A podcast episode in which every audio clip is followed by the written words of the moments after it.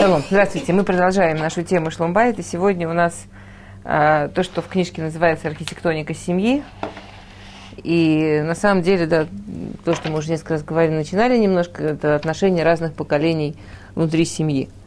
Понятно, что семья, она строится как-то. Мы сравнивали семью с деревом, семью очень легко сравнивать с домом. И в начале а, главы в книжке я привожу историю, что можно себе представить, что живет в доме несколько этажей, и на этих нескольких этажей в каждом, на каждом этаже живут свои жильцы. Но жильцы одного этажа, они уверены, что они имеют полное право, причем со всех сторон полное право влиять на жильцов этажом выше или этажом ниже. Они имеют право немножко сбить потолок, они имеют право внимательно следить, что в этой квартире происходит, для этого делать какие-то дыры или просто приходить там и жить заодно там тоже. И вообще они считают, что этот потолок или этот пол – дело совершенно лишнее и очень обидное. И в хороших домах этого вообще нет, а в хороших домах все вместе. Вот именно так хорошая семья выглядит, когда ни потолков, ни, ни полов, а вот все так тепленько, да, коммуной. У меня была женщина на консультации, и она рассказывала, ну, и одна из женщин рассказывала, что женщине сорок пять лет, она лет двадцать пять замужем, и мама, она ежедневно проверяет. То есть раньше мама приходила, проверяла, а теперь мама уже не молодая, ей трудно, и поэтому мама ежедневно звонит и проверяет, что именно у нее в холодильнике, что именно приготовила, и какой суп, и пожарила ли она котлеты. Вот мама искренне верит, что без котлет оно не жизнь, и без котлет оно не еда. Ну вот у мамы такая, и вот, ну, человек имеет право на свою веру. Вот ее мама верит в котлеты. И эта женщина, значит, мы с ней работали, ну, и понятно, что вот это вот такая... И она до сорока пяти лет считала, что совершенно нормативно, и верила маме, что так и должно быть. Ну да, мама старше, мама заботится, мама со всем сердцем приходит и проверяет, она же ради заботы, ради, не же просто ж так, да, она же... И она совершенно спокойно к этому относилась, да. А, смотрите, на самом деле проблем несколько с этим. Не всегда это даже мешает самому человеку, не всегда сам человек чувствует, что ему это мешает. Не всегда ребенок, который вырос в очень-очень крепкой э, связи, очень-очень крепкой с, такой спайке с родителем, он чувствует, что эта спайка с ним делает. То есть там произошло, что так как с мамой, с мамой-то у нее спайка была замечательная всегда, с мужем, естественно, уже никаких сил, никаких спайки не хватало. И там начались очень серьезные проблемы в Шломбайт, что они ко мне попали. И вдруг, когда они ко мне приходят, я вижу семью. Не первый же раз я такую семью вижу, к сожалению. И, и, и не сотый тоже. Что с мамой-то там семья. С мамой, конечно, семья.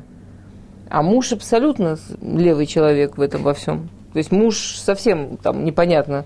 Ну, он зарплату приносит, молодец.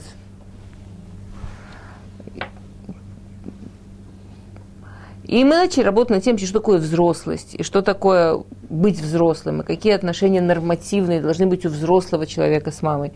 Мы же не хотим сказать, что с мамой не должно быть отношений, не дай бог. Мы же не хотим сказать, что в правильном случае дочка с мамой вообще не разговаривает, не общается и вообще знать ее не знает. Хас вахалила. Понятно, что в этом тоже ничего здорового, ничего хорошего, ничего а, помогающего жизни. И вот мы начали, значит, говорить, работать над этим, над тем, что значит быть взрослым, какое, какое правильное расстояние держать с мамой, какое правильное расстояние держать с мужем и так далее, и так далее. И через какое-то время она приходит и говорит: вы знаете, я наконец поняла, о чем мы говорили, у меня получилось. И она мне рассказывает, что сегодня мама позвонила спросить, что там в холодильнике, она ей сказала: бульон, котлеты, а на самом деле котлет не было.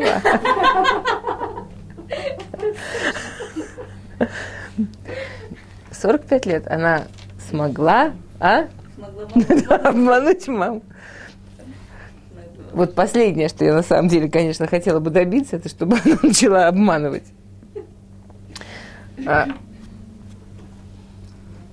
Достижение. К чему я это все? А на самом деле отношения между детьми и родителями во всех поколениях это, ну, в общем-то, есть вопросы? Это, в общем-то, конечно, основная тема вообще развития человека. Если вы помните, с нескольких сторон. Первое, если вы помните, мы говорили о том, что, ну, вот какая вообще у человека задача, что, в принципе, у человека задача родиться, и у матери задача родить. Такая жизненная задача.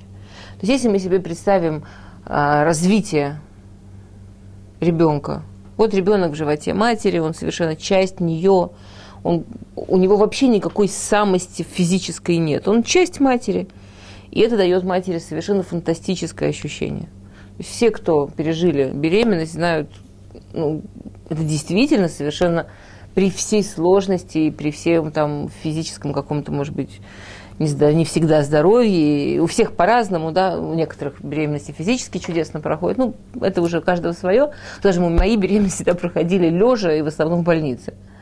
Мне, у меня были такие беременности, и я все равно кайфовала, то есть мне почти шевелиться было нельзя девять месяцев, и я кайфовала, потому что вот это вот ощущение, что в тебе происходит жизнь, и вот ты вместе с этой жизнью, и ты такой особенный мир, и все, что, все, что ты ешь, и все, что с тобой происходит, и все, что ты чувствуешь, это, ну, это действительно, это словами невозможно описать. Это вот совсем другая вселенная, и ты и есть эта вселенная. Ни один мужчина не может никак и никогда, никаким местом почувствовать, что это такое. Ни один. Вот обделенность мужчины в смысле беременности, она, они даже понять не могут, насколько. Вот то, что Мидраш говорит, что Всевышний дал женщине а, в, приблизиться к нему в вопросе брия, что вот есть, да, есть осия, и цира, и брия. Делать, а, творчески делать и творить. Делать, создавать и творить. Да, и животные могут тоже делать, и человек, понятно, и все яцера, вот сделать из, из, из чего-то другое. Это может уже тоже только Бог и человек. А брия, творение принципиально нового, может только человек. И говорит Мидраш, женщина, когда она вынашивает ребенка. Она, она дотрагивается до вот этого брия. То, что может только... Вот это вот что-то фантастическое приближение к Всевышнему, к его, вот, к его месту. И все вопросы, зачем я, вот эти, напомните, мне несколько раз об этом говорили, наши вечные женские вопросы, зачем я, что я такое, кто я такая, зачем моя жизнь и так далее, и так далее, у женщины во время беременности они очень неактуальны.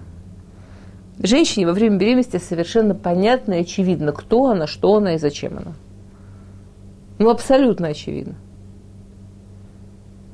И первое время после родов тоже это еще сохраняется, когда он целиком, вот ребенок, он целиком-целиком от меня зависит, и он меня ест, и он на мне живет, и его жизнь абсолютно-абсолютно зависит от меня.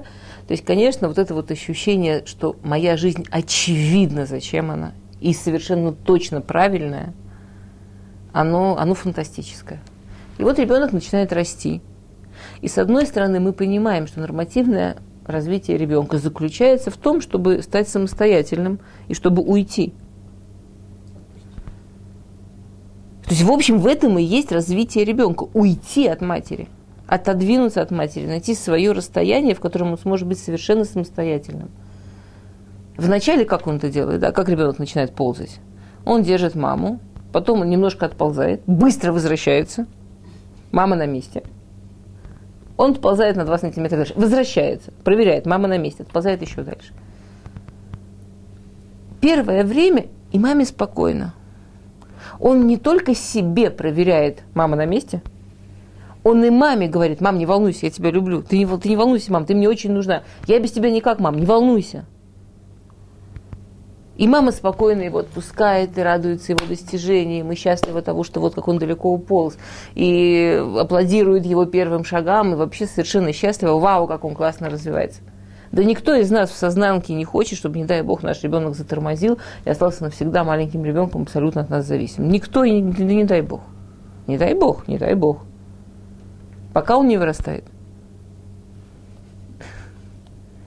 Пока не вырастает. И вдруг каждая женщина, каждая женщина оказывается, что должна выстоять в таком страшном жизненном испытании двояком. С одной стороны, родиться, пуповину перерезают во время родов.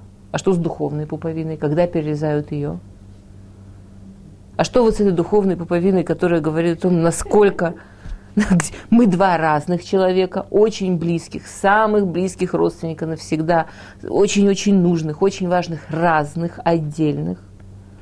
Или мы все еще один человек с общей духовной пуповиной?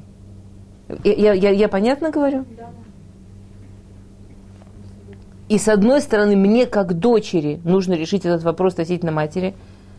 Теперь этот вопрос его решить необходимо, от этого никуда не денешься. Совершенно не важно даже, мать жива или не жива. Вообще не важно. Наоборот, на самом деле люди, которые застревают вот в этой симбиозе, да, в науке называется, в науке называется симбиоз, это, в этой гиперсильной связи между ребенком и матерью, а мать умирает, эта связь только усиляется. Это неразрешение себе жить самостоятельно только усиляется. У меня недавно был случай, женщина э, приближается, там, ну, приближается к сорока. Никогда в жизни не была замужем, осиротела восемнадцать. восемнадцать. И у нее куча-куча вот всяких э, внутренних представлений о том, как там, у мамы была сложная жизнь, и как только она ее, там, только она ее делала счастливой, только она ей помогала, и только она... И вот она продолжает этим всем жить. И она не может никуда двигаться, она не может никуда сдвинуться, пока, вот, пока она не позволит себе родиться. А рождение никогда процесс непростой. Ни физическое, ни духовное рождение процесс непростой. И никогда процесс неоднозначный. Это, это рождение, это роды настоящие. Когда все, все, кто проходили это нормативно, все могут вспомнить себя в подростковом возрасте, когда они вот это переживали. То есть нормативно это мы переживаем вот такое окончательное, вот эти вот роды в подростковом возрасте, да. Все могут вспомнить, как их метало, и как их рвало, и как они просто не понимали, кто они, и что они, и, и как... Это роды. С другой стороны, то же самое проходит мать. Отпустить. Куда отпустить? Как отпустить? Нет, конечно, надо отпустить. Между... А может быть, я ее уже не отпустила, может, я уже выбросила. Может, я это не отпустила, а может, это я просто безответственная мать, которая свои функции не выполняет. Где эта граница? Я хорошая мать, которую отпускаю, или я э, бесчувственная женщина, которая просто выбрасывает своего ребенка? Где эта граница? Это на самом деле один из самых главных жизненных вопросов, которые человек решает. И насколько человек продвигается в жизни или не продвигается, всегда стоит так или иначе в зависимости от этого вопроса. С двух сторон. Я как дочь, я как мать. Ну, я говорю в женском роде, потому что мы женщины. Понятно, что в этом смысле мужчины никуда не делись. Я как сын, я как отец и так далее. Теперь можно это решить примитивно. На примитивном уровне в какой-то момент человек, который не может дифференцироваться, да, не может найти свое вот это вот расстояние, он может решить это примитивно. Или «а» сбегаю, или «а» остаюсь.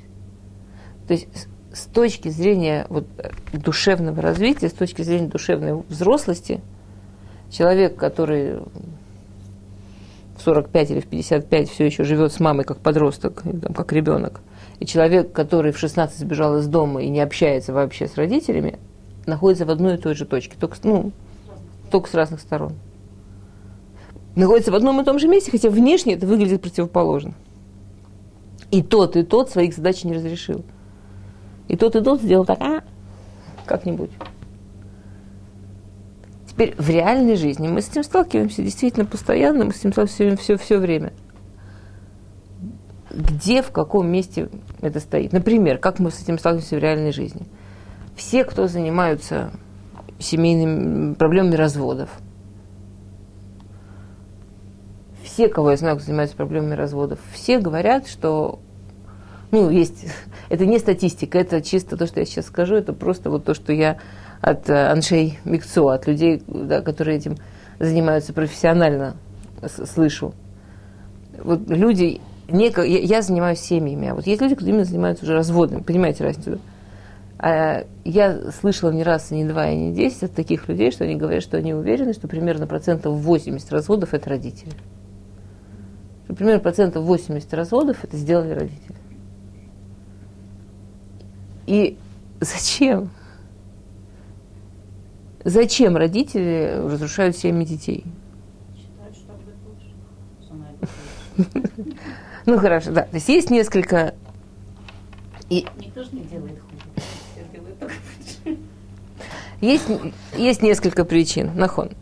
Во-первых, что значит сделать лучше? Что значит это самое желание сделать лучше? Я думаю, что вот это желание сделать лучше – это обычный гиперконтроль. То есть мать, ну и опять я говорю в женском роде, потому что мать уверена где-то в глубине души, что так же, как когда ее ребенок был маленький, его здоровье зависело от того, насколько она будет хорошо за ним следить, его жизнь взрослым тоже зависит от того, насколько она хорошая мать, насколько честно выполняет свои материнские функции. И мы возвращаемся к этому вопросу: отпустить или быть, или не выполнять своих функций, где, где, где граница. Ребенок женился, ребенок вышел замуж, и что-то, на ее взгляд, не так. Ну, во-первых, на ее взгляд обычно все не так. На самом деле есть, это, да, это не, не, такая, не такая простая тема. По-разному относятся мамы дочек к мужьям, мамы сыновей к женам. Знаете, как в этом классическом анекдоте, как женщина жалуется, что у нее сын и дочь женились. Сыну, сыну не повезло, а дочери повезло. У дочки муж хороший, так к ней хорошо относится, зарплату домой приносит, по утрам кофе в постель, прям такой, повезло.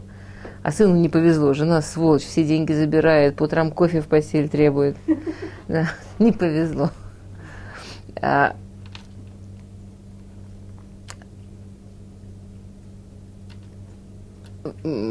Тов, мы сейчас постепенно пойдем. Да. Я не хочу ускакивать сразу далеко. На самом деле, вот это вот ощущение матери, что от нее зависит, насколько жизнь ее дочери будет счастливой, или жизнь ее сына будет счастливым, и насколько правильно они выберут себе пару, и насколько правильно у них сложится жизнь, она, она не имеет ничего общего с действительностью. Написано в, в Мидраш «Арбаим йом лифней лида юцет батколь вумер». Это знаменитый, знаменитый Мидраш, но почему-то знаменит обычно только маленький кусочек. Знаменитый Мидраш говорит, за сорок дней до творения «Арбаим йом лифней цират вала», извините, до, до яцират вала, до творения э, зародыша этого, да, выходит голос на небе и говорит. Что он говорит, все знают. Все знают бат плони ле плони. Хотя для нашего урока этого было уже достаточно. За сорок дней до творения человека. Значит, творение человека э, э, на сороковой дне день после того, что ну, яйцеклетка когда встретилась с зера, сорок дней можно молиться, помните, про пол, сорок дней можно молиться про судьбу. После сорокового дня все, нельзя. В сороковой день установлен пол, установлена судьба, все установлено. То есть до сорокового дня еще неизвестно, кто это будет, мальчик, девочка, и что, и что с ним будет. На сороковой день это совершенно устанавливается. Нет, на сороковой день. До сорокового дня можно молиться. То есть молиться, конечно, можно, но это же сразу? Нет. Ну вот. До сорокового дня это может... С точки зрения Торы, до сорокового дня это может измениться, после сорокового не может. У нас, например, да, есть этот знаменитый пример с Диной. Седьм... Седьмая ребенка, да, седьмая... седьмой ребенок Леи должен, должен был быть мальчик. Лея сделала расчет, что если она родит мальчика, то Рахель родит вообще меньше даже Бильги и Зилпы, то есть вообще совсем уже максимум одного, и она ее пожалела, и она очень сильно молилась родить девочку, а не мальчика, и она родила, молилась уже после сорокового дня. И Дина, которая должна была быть мальчик, Лея ее дана. Лея пересудила ее, ей, ей пол и судьбу на девочку. И э, очень, там, с точки зрения мифаршим, очень много того, что с ней произошло. Проблема именно в том, что она была по, да, по, по силе, по, по настрою, по всему, по, она должна была быть мальчик. А Лея поменяла ей пол. Она ее дана, она ее судила сама, поэтому ее назвали Дина. А, то есть, как бы проблема, с этой точки зрения, проблема лишь, что после сорокового дня молилась. До сорокового дня мы имеем право молиться, без проблем, после нельзя. То есть мы, мы можем молиться за ребенка, чтобы он был здоровый, счастливый, там, без раташем, да. На самом деле Мидраш продолжает и говорит, что устанавливается батплони или плони, кто будет ее шедух, что будет ее дом и в чем будет ее, ее, его, ее, его, неважно. Значит, кем они женятся, где у них, какой дом у них будет и какая у них будет парноса. О чем там речь?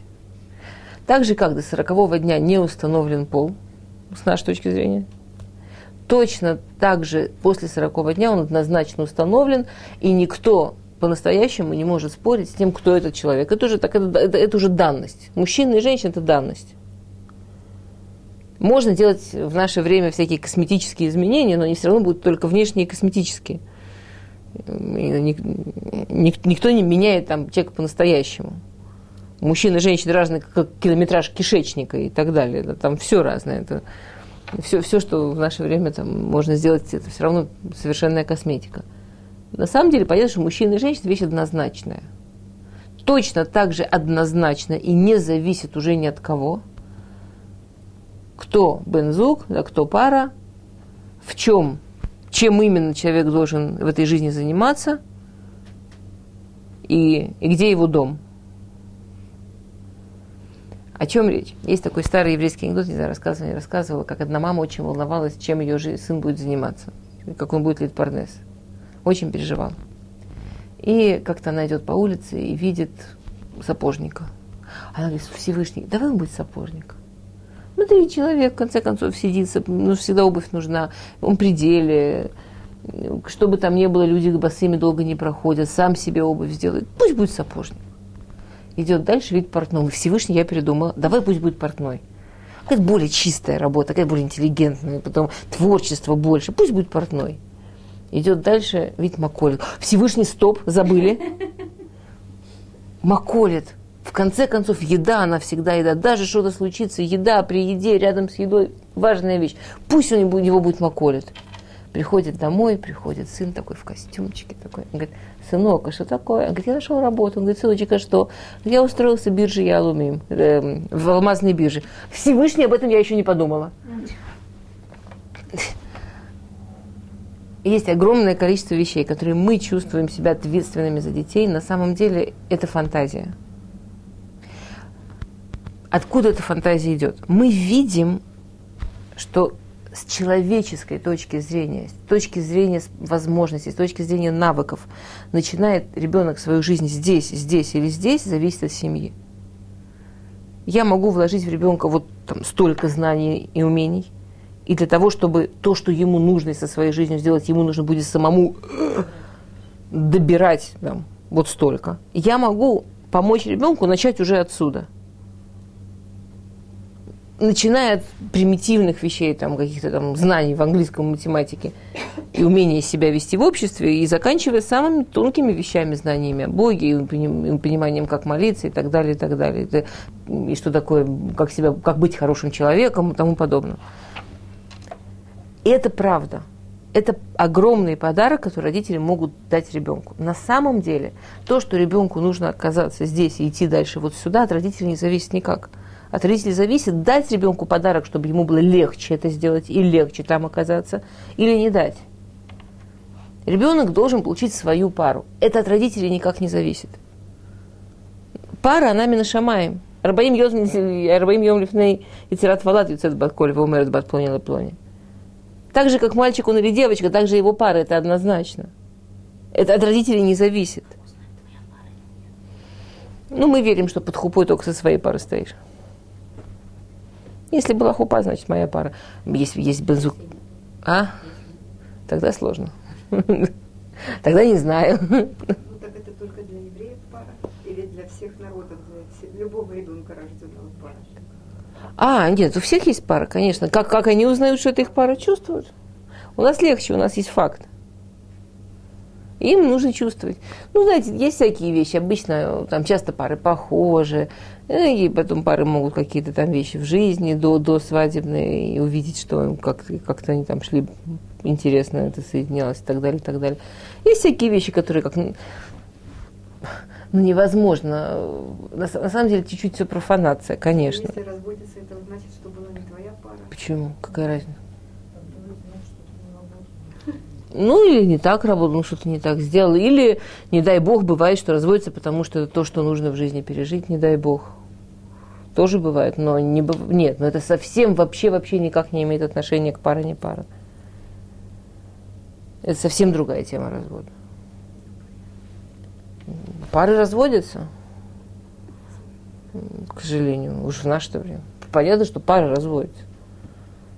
Бывает, разводятся вполне нормальные люди.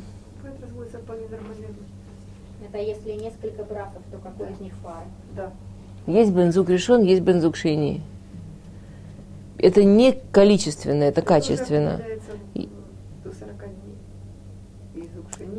Да, до, до сорок дней определяется первый бен-зуг. Первый бен-зуг – это конкретный человек. Бат-плони, ле-плони – есть конкретный человек, с которым этот человек пара. То есть, с которым идеальная пара. То есть, вот так. Да, вот так. Все, где у нее достоинство, у него недостаток. Все, где у него недостаток, у нее достоинство. Совершенно наоборот. Самая там мамаш такая трудная, крутая работа. Идеальная пара. Если люди с этим не справились, или не пришли туда, там, загуляли в жизни, или, или развелись. С парами, на самом деле, чаще всего разводятся. Потому что с первой-то парой с ней действительно серьезная работа. С ней действительно непросто. Потому что это пара. Ну, ну пара. Как пазль, да. То тогда есть бен-зуг шейни. Бен-зуг шейни – это вид такой. Это может быть и триста двадцать восемь человек. Это, ну, неважно сколько. Я не знаю цифры. Бен-зуг шейни – это вид. Это намного менее подходящая пара. Эти люди, они больше похожи, с ними легче строить. Они, ну, бен-зуг шейни технически легче. Мы вообще в Торе очень сильно отличаем легче и лучше. Легче не обязательно лучше, и труднее не обязательно хуже. Ну, да. Чтобы куда-то забраться, нужно приложить усилия. Чтобы остаться всю жизнь в постели, усилий прилагать, прилагать не надо. Остаться всю жизнь в постели значительно легче, но не лучше. А ползти на вершину труднее, но лучше. Ну, как бы, да, и так далее.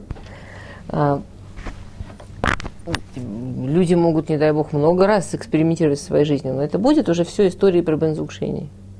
Скорее всего. Опять, на самом деле, разные ситуации бывают. Если человек там, как-то странно со своей жизнью решал, например, там, еврей женился с неевреем. Нееврей не может быть бен-зугом еврея.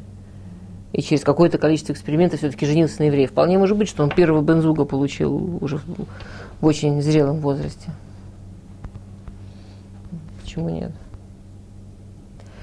А, как мы там оказались? Давайте вернемся. То есть, родители, которым горячо хочется вмешаться в семейную жизнь детей, скорее всего, их ошибка на месте, что они, им кажется, что они могли повлиять на то, кто будет бен-зуг ребенка.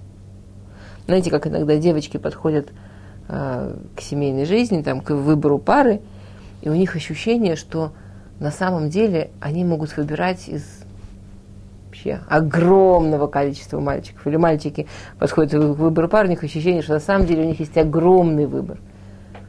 Либо деэмет, правда заключается в том, что выбора-то нет.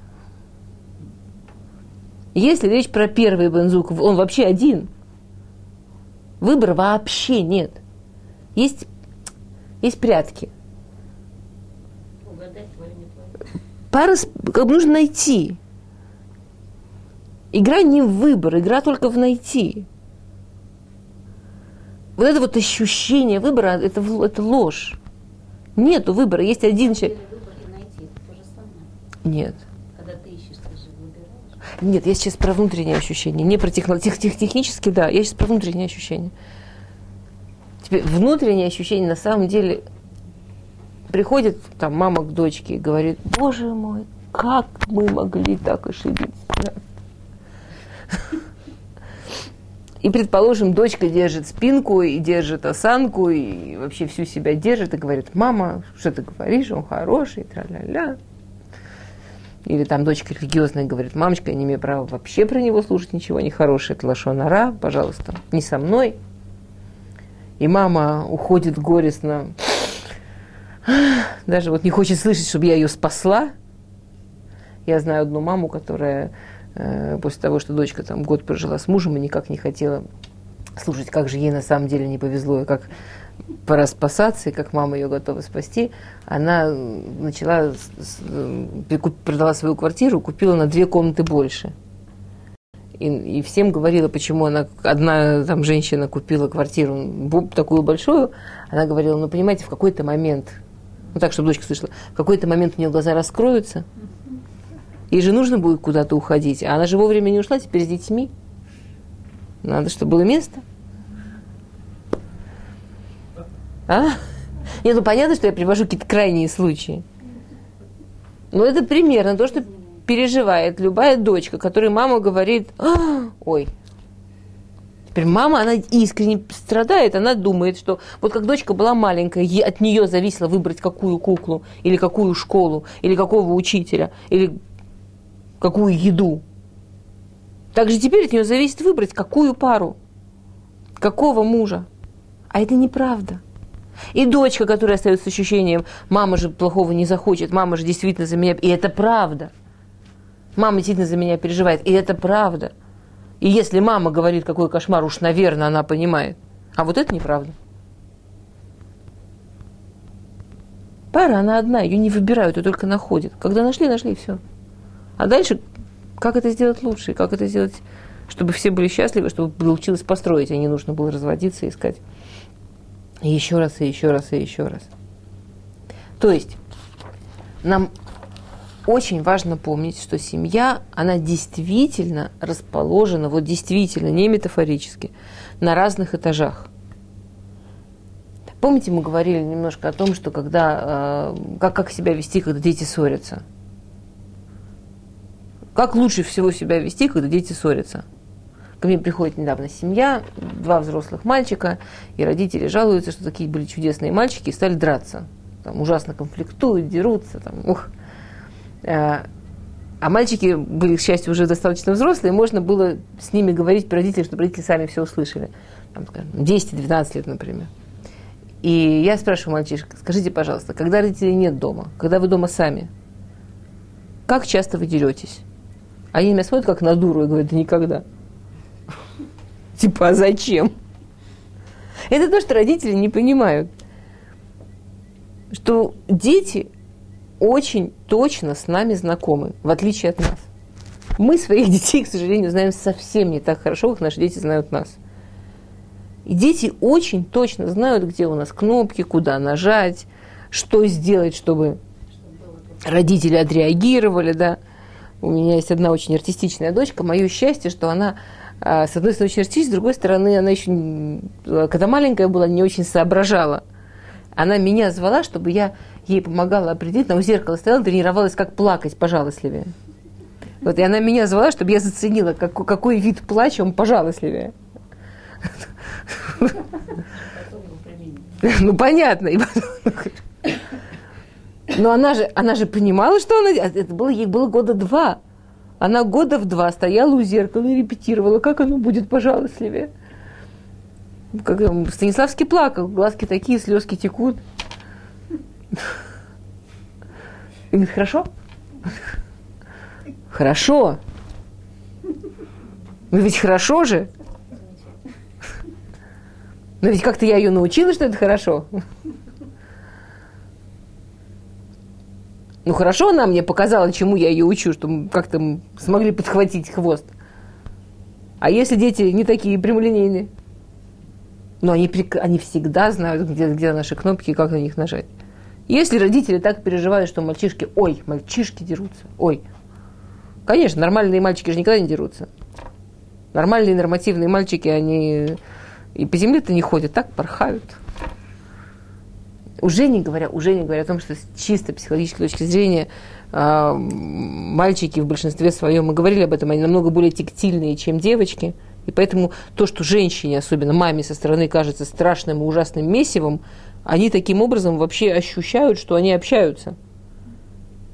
И то, что девчонки были раза два сделали, и потом были страшно обижены, и там рыдали в углу, и она мне больше не подружка, а я ей больше не дружок.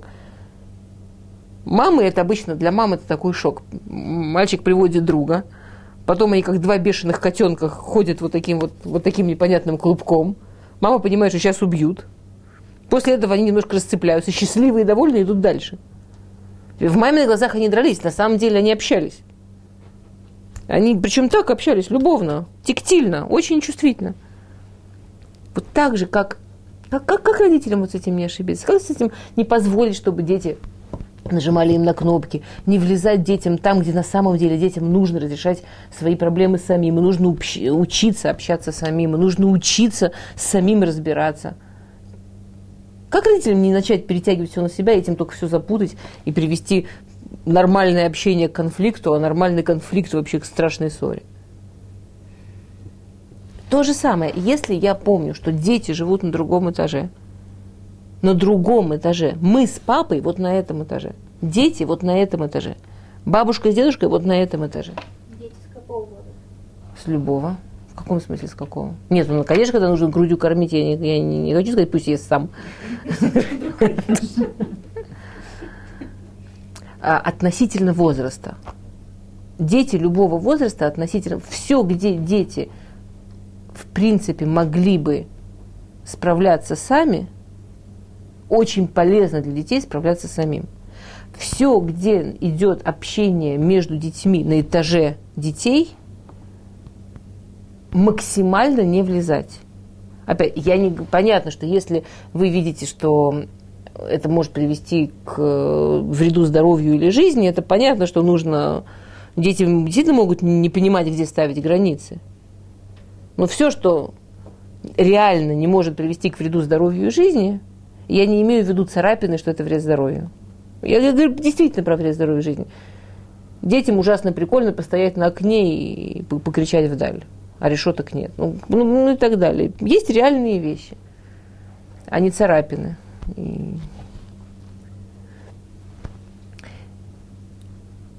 и вот это вот ощущение этажей – это очень важная вещь. Мама, которая точно знает, что она на этаже с папой, она, со... она даст детям семью, в которой есть родители. Мама, которая путает этажи, мама играет в то, что родители... детям главная подружка. Она детям лучшая подружка. Это преступление. Детям не нужна еще одна подружка. Они сами разберутся, где им взять еще одну подружку. А вот другой мамы у них не будет. Мама – это что-то другое. Мама не подружка. Как только мама чувствует себя на одном этаже с детьми, она не мама. Она мама, которая вот тут, вот это наш вопрос. Когда я хорошая мама, а когда я профанирую свои функции. Мама, которая не чувствует, где граница между этажами дети и родители, она профанирует свои функции, она играет в подружку. И это опять очень интересный и большой вопрос, зачем ей это нужно? Где ее неуверенность в себе ее подводит? Где ее подводит... Э, извините. Где ее, э, где ее подводит то, что она э, не знает точно, как поставить границы, где она боится, что ее не будет любить. Обычно, как это бывает, да? Мама со своими, все мы, слава богу, со своими травмами детства. И вдруг у нее этот маленький ребенок, который так ее, безусловно, любил. Эти маленькие, это с ума сойти, как они, безусловно, любят. Потом начинает вырастать, у него появляются еще какие-то другие интересы в жизни. Мало того, что у мужа не она единственное, что есть в жизни, а еще работа, там, хобби, у религиозных еще и Тору учат, вообще обревнуешься. Еще у ребенка есть другие увлечения в жизни. Если она будет ему подружкой, может, он будет ее любить? Если она будет с ним строгая, может, не будет любить? И, и тут большой вопрос, кто из них мама, кто из них ребенок? Кто берет ответственность за, жи- за то, как будет продвигать жизнь второго? А кто только получает любовь? И считает, что ему полагается получать любовь, и это его главная функция.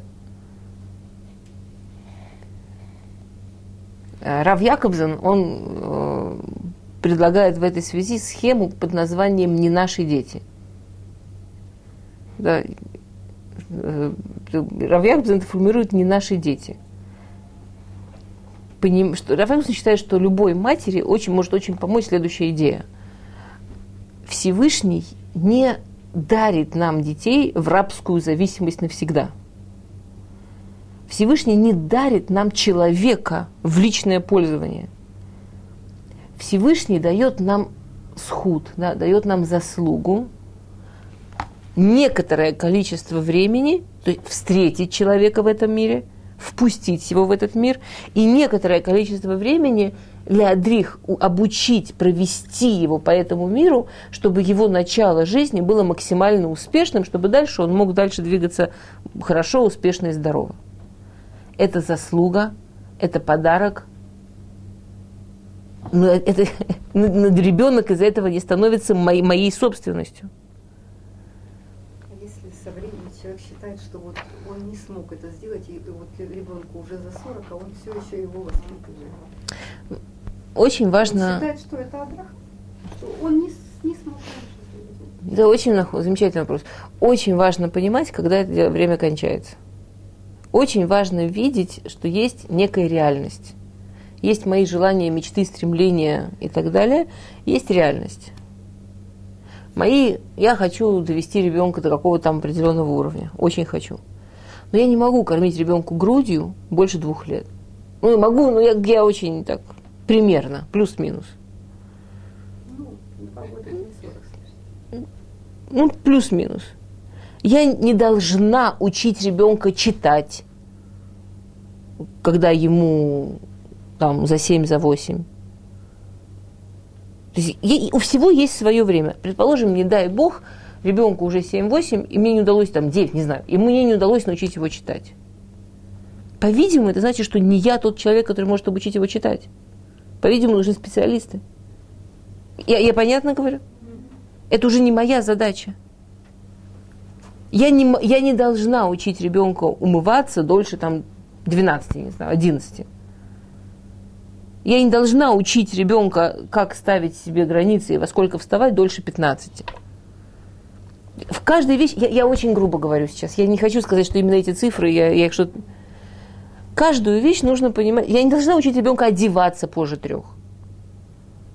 Если я себя засекла, что ребенку пять там, или шесть, а я все еще его одеваю, это говорит только об одном. Нужно прекратить. Это больше ни о чем не говорит. Это не говорит о том, что я его еще не научила. Это только говорит о том, что я лезу в несвойственные мне функции. И пока я не прекращу, он не начнет. Он не останется всю жизнь голый. Он постепенно научится, это будет не так, как я хочу. Это будет не так замечательно, ровно, красиво и чудесно, как я хочу. Но он будет одеваться. То есть у каждой вещи есть, есть срок. Если я себя засекаю, что я делаю вещь в несвойственное ей время, единственное, что мне должно сказать, прекратить. То есть это уже не может быть помощь. Не помогает делать для ребенка то, что по времени очевидно, что поздно. Это опять, это ломать этажи. Все, где мы ломаем этажи, мы ломаем. Все, где мы ломаем этажи, мы ломаем человека. Или себя, или человека другого. И вот это вот... На самом деле, эта идея... Рав Яаковсон приводил эту знаменитую историю, как где-то там в Америке была какая-то передача, где пригласили людей, которые делают хесед. И там какая-то женщина встала и рассказывала, как она волонтер в больнице, ей все аплодировали. Потом кто-то рассказывал, как он волонтер в каком-то заведении для нездоровых людей, ему все аплодировали. И там пригласили тоже Рава. Этот Рав был знаменит, что он делал много волонтерства. Он это все послушал, он встал и сказал, действительно, говорят, реальная история, я не знаю. Встал и сказал, я взял на свое попечение семью из восьми детей. Все аплодируют. Я вам скажу больше. Я каждое утро приезжаю к ним с продуктами. Каждое утро покупаю, каждое утро после молитвы я иду, я покупаю хлеб, молоко, там, корпус. Каждое утро. Все вообще. Ну да, и так далее. Он так рассказывал, что он делает, как он их купает, как он в школу будет, и как он им одежду покупает. И все просто в истерике, в восторге и вообще в экстазе. И в конце он говорит, это моя семья, и все. Это вторая сторона, не наши дети. С точки зрения Аллахи, все, что мы делаем для ребенка старше пяти, это чистый хесед. Хесед. Да. Я считала, что в наше время уже до пятнадцати. До пятнадцати Нет, есть деорайта и есть дарабанан. Дарабанан в наше время протянулся. Деорайта никто не может никуда тянуть. Все, что мы делаем для ребенка больше пяти, это хесед. Я не имею в виду хасва халеда, что нужно в шестилетнего выкинуть на улицу и сказать «давай сам». Я про то, что, как мы должны чувствовать себя. Нигде не написано, до какой именно точки я обязана довести своего ребенка. И что именно, я не могу знать, до какого уровня счастья и до какого уровня личностного я должна этого ребенка довести. Я не знаю. Я не знаю, на что он способен. Знаете, это анекдот, еврейская мама смотрит на, на двух младенцев и думает так, кто из них гениальный композитор, кто гениальный математик. Дети не виноваты в том, что я еврейская мама, которая считает, что у меня обязаны быть гениальные композиторы и математики. Они живые люди, и мы живые люди своих родителей. И если я вижу, что мои родители ожидают от меня чего-то, что я не могу им дать, что не я. Предположим, мои родители ждут, что я буду гениальный там, музыкант или гениальный математик. А я не то и не то. Я могу потратить жизнь на чувство вины или на гнев. Я могу потратить жизнь на то, что опять я не смогла и не удовлетворила их ожидания, и вот вся моя жизнь не так. И я могу сосредоточиться на вот этой базисной еврейской идее. Мы живем на разных этажах, родители хотят только хорошего, а моя жизненная задача – родиться. Я не могу жить их жизнь, я не могу жить их ожидания, я не могу жить их надежды. Окей, теперь а, у нас есть несколько таких базисных вопросов. Как я, как дочь, отношусь к матери, как я, как мать, отношусь к дочери, как я чувствую себя в этих ролях, и прощаю ли я себе, как матери, себе, как дочери, своей матери, себе, своей дочери, то, что мы не идеальные. Это поразительно. У каждого человека есть в голове картинка, как должна выглядеть не моя дочь, ладно, моя дочь, как должна выглядеть моя мать. Вот хорошие мамы, они вот такие. Вот была бы у меня хорошая мать, у меня жизнь была бы такая. Вот в хорошей семье это так. Вот тогда бы я была такой. Наша душа, прежде чем рождается, вот за эти как раз сорок те самые дней, она же там в раю находится, она находится в Ганетте, у нее там все замечательно. Зачем-то ей нужно спуститься. У нее задача какая-то есть, зачем-то. Она сюда спускается да, по делам. Не просто так она сюда. И вот душа спускается сюда по своим делам. Она знает, зачем. Она знает, какие родители ей нужны, какая семья ей нужна, какая, какая пара ей нужна, вот какая квартира. Какая... Все, что за сорок дней устанавливается, душа заказывает себе, душа себе выписывает, душа себе конструирует, там, что ей здесь нужно. Мы получаем ровно тех родителей со всей неидеальностью, со всем, что у них там не, не совсем... Они живые люди, да, со всем тем, какие именно они живые люди, которые нужно вот этой моей душе, вот в этом моем гилгуле, вот в этой моей жизни. Без этого я ни с чем не справлюсь. Так же, как мои дети получили точно меня. И то, в чем я классная, это то, что им нужно, и в том, что я совсем не классная, то, что им нужно. Это то, что им нужно. Вот это. И то, в чем я смогла тянуть вот сюда, это то, где им было нужно начать вот здесь, а то, где я не смогла им помочь, это то, где им нужно работать. Все время, что я стараюсь быть хорошей мамой, насколько я могу, я выполняю свою функцию идеально. Им была нужна неидеальная я. Насколько я могу простить моей матери, что она не идеальна? Это очень трудная задача. Это... И каждый, кто, слыша это, думает, ну, я вообще нет, у меня этого вообще нет, у меня мать совершенно идеальная. Вот кто себя может засечь на ощущении «моя мама совершенно идеальная», это человек, который просто еще не позволил себе познакомиться со своей живой мамой. Живые люди не идеальные. И неидеальность – это то, что делает их живыми. Иногда нам так страшно дотронуться до этой темы, что мы не можем даже позволить себе сказать, как можно. Это не неуважение к родителям, знать, что родители живые. Знать, что родители могут ошибаться, знать, что... Это не неуважение. Это как раз и есть любовь. Вот это и есть приятие, вот это и есть взрослые отношения. Маленький ребенок, ему необходимо идеализировать родителей. А если я взрослый, я могу принять родителей настоящими и любить их, и жить с ними настоящими. И не каждое их слово должно меня сломать, и не каждое их слово должно меня заставить перестать жить или жить иначе. И не каждое мое слово, не дай Бог, должно сломать их. Окей. И то, что я здесь пишу, да, что отношение от младшего поколения к старшему строится по принципу благодарность и самостоятельность. То есть главные два направления, по которым нужно работать относительно старшего поколения, это уметь быть благодарным, действительно искать, за что быть благодарным. Вот действительно, не просто абстрактно. Ну, конечно, я им за все очень благодарен, конечно. А вот по-настоящему, конкретно, вот по-настоящему каждый день. И самостоятельность. Я очень-очень благодарен, но моя жизнь – это мои решения. На самом деле, моя жизнь – это моя ответственность. Я взрослый. В этом, в этом определяется, что я взрослый. Мы стоим накануне Илуля. Да, в Илуль делают шуву. И есть в Гмаре несколько историй, которые идут под общим такой кутерет, под общим названием Баха Рэби, еш коне уламо бешаним работ, еш коним уламо беша айхад. Рэби плакал. Есть, кто покупает будущий мир за много лет, а есть, кто за один час. И там приводится несколько историй про людей, которые купили весь будущий мир за один час. Одна из историй про Елазар бен Дордая. Елазар бен Дордая был в Израиле глава мафии, то есть такой супер преступник, просто вообще глава всех преступников. У него, как у любого нормального человека, было хобби. Его хобби было, что он считал, что себя не уважать, если есть какая-то женщина легкого поведения, с которой он еще не встретился.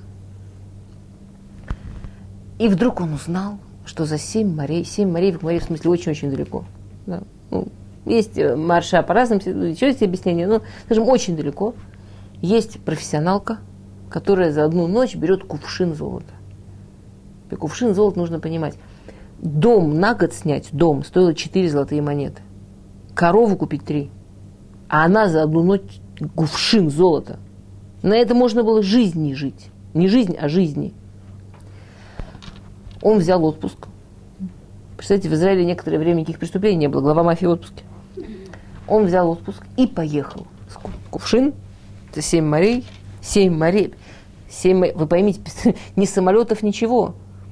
То есть вот на этих лодках, на этих верблюдах, на этих ослах. Это ж, это ж какой мазохизм. Это ж как трудно. Но ради великой цели. Люди, это не наша сегодня тема, но люди всегда стремятся к идеалу. На самом деле вопрос, в чем люди выбирают, что будет их идеал. У него был идеал. Приехал, заплатил, сделал свое дело. И вот после трудов они отдыхают. И она пукнула. А у нее, видимо, после работы философское настроение нападало. И она... То есть женщина-то была потрясена. Она много, видимо, видела на своем веку рабочем. Но чтоб человек... Ну, в конце концов, все женщины более-менее... Ну, ну как ты там не постарайся. Ну, ну, нет там такой большой разницы среди женщин. Чтоб человек за семь морей... Кувшин золота! Ради чего? Вот ей. Она была в шоке. Она пукнула, и она говорит, вот как этот пук ко мне назад не вернется, так ты к Богу точно не вернешься. Чтобы человек вот таким занимался. И его потрясло, что это то впечатление, которое он оставил на такую женщину, что она вот в таком виде, после вот такого, лежит и сравнивает его вот с таким. В общем, его это совершенно потрясло. Он вскочил в полном шоке, добежал до берега речки. Сел и начал молиться. Теперь там приводится его молитва. И первое, что он говорит в этой молитве, он говорит, горы и холмы, попросите за меня милосердия. Отвечают ему горы и холмы, адши не вакеш алеха, не вакеш ацмейну. Пока мы не за тебя, мы за себя будем просить. Объясняет Маршо. Горы, это на языке Талмуда, это отец. Гора, это отец. Холм, это мать. Он начинает молиться Всевышнему. Он начинает думать о том, что он действительно сделал, и кто он такой, и как он себя ведет. Он говорит, Всевышний, я не виноват. Это у меня родители такие были. это родители. Меня так, я в такой семье родился. Я родился бы в хорошей семье, был бы хорошим человеком. А я в такой родился. Вот пусть они просят милосердия. Я-то чего? Я просто продукт. Отвечают ему душа отца и матери. Возможно, мы, да, должны отвечать за то, как мы тебя воспитали. Но ты уже взрослый. Ты за каждый поступок в своей жизни будешь отвечать сам. Вне зависимости от того, кто твои горы, кто твои холмы. Я, я не хочу, это не, не наша тема, эта история, если вам интересно, можете полюбопытствовать. Окей. Теперь. А, то есть, базис благодарности – это все, что мы получаем, это все подарок. Огромная проблема, которую родители могут дать детям, ну или которые дети могут, не дай бог, возвращать родителям, это ощущение, что родители должны. Вот эта вот э, теория, про которую мы начали говорить, что не наши дети, и все, что мы даем детей, детям после пяти лет, это хесед, это очень важно понимать тоже относительно детей. Не только то, что, то, что э, ребенок не мой, ребенка нужно отпустить, но и то, что все, что я даю ребенку, действительно подарок. Огромное количество семейных конфликтов на, на том, что стыдно рассказывать. Папа пообещал перед свадьбой, что он оплатит, я не знаю, там, цаляма, и чего-то он там не доплатил, и хатан в течение двадцати лет это помнит, и, и, и варит в себе, и злится. Родители с этой стороны пообещали помочь с квартирой, и не смогли. Люди живые. То есть вот это вот теночное, вот это младенческое отношение к родителям, что они могут все, что они такое божество, которое могут все и, и обязаны все мочь. И вдруг, как же, он же пообещал. А то, что родители живые, и у них может не получиться, они могут хотеть, у них не получится. Если родители считают, если дети считают, что родители им обязаны, нет конца, к какому количеству проблем, обид, конфликтов и боли это может привести. Если дети понимают, что все, что им дают родители, вообще все, это подарок. Вообще все подарок. Мама должна сидеть, это ее внуки. Мама должна сидеть, потому что это ее внуки? Мама обязана быть бесплатным бэбиситером, потому что это ее внуки? Ну, хорошо, если семья религиозная, многодетная, и дети понимают чисто вот математически, что если бы мама должна была, потому что это ее внуки, то маму надо было бы на терки тереть, а не на куски уже рвать. А если у мамы действительно один-два ребенка, то все, мама, мама не имеет права быть, быть человеком, опять быть живым человеком, мама не имеет права на свою жизнь, мама должна. Вот это вот эта точка благодарности. А что мне делать с мамой, которая хочет помочь? А что мне делать с мамой, которая хочет помочь? Благодарность. Теперь, а теперь такая ситуация. Предположим, мы сегодня не закончим, мы должны будем в следующий раз продолжить. Ничего? Я, может быть, я постараюсь не весь следующий урок на эту тему, но, но мы совсем сегодня все не успеваем. Предположим, мама приходит, чтобы помочь, и приносит совершенно свои идеалы, и совершенно свои идеи, и совершенно свои...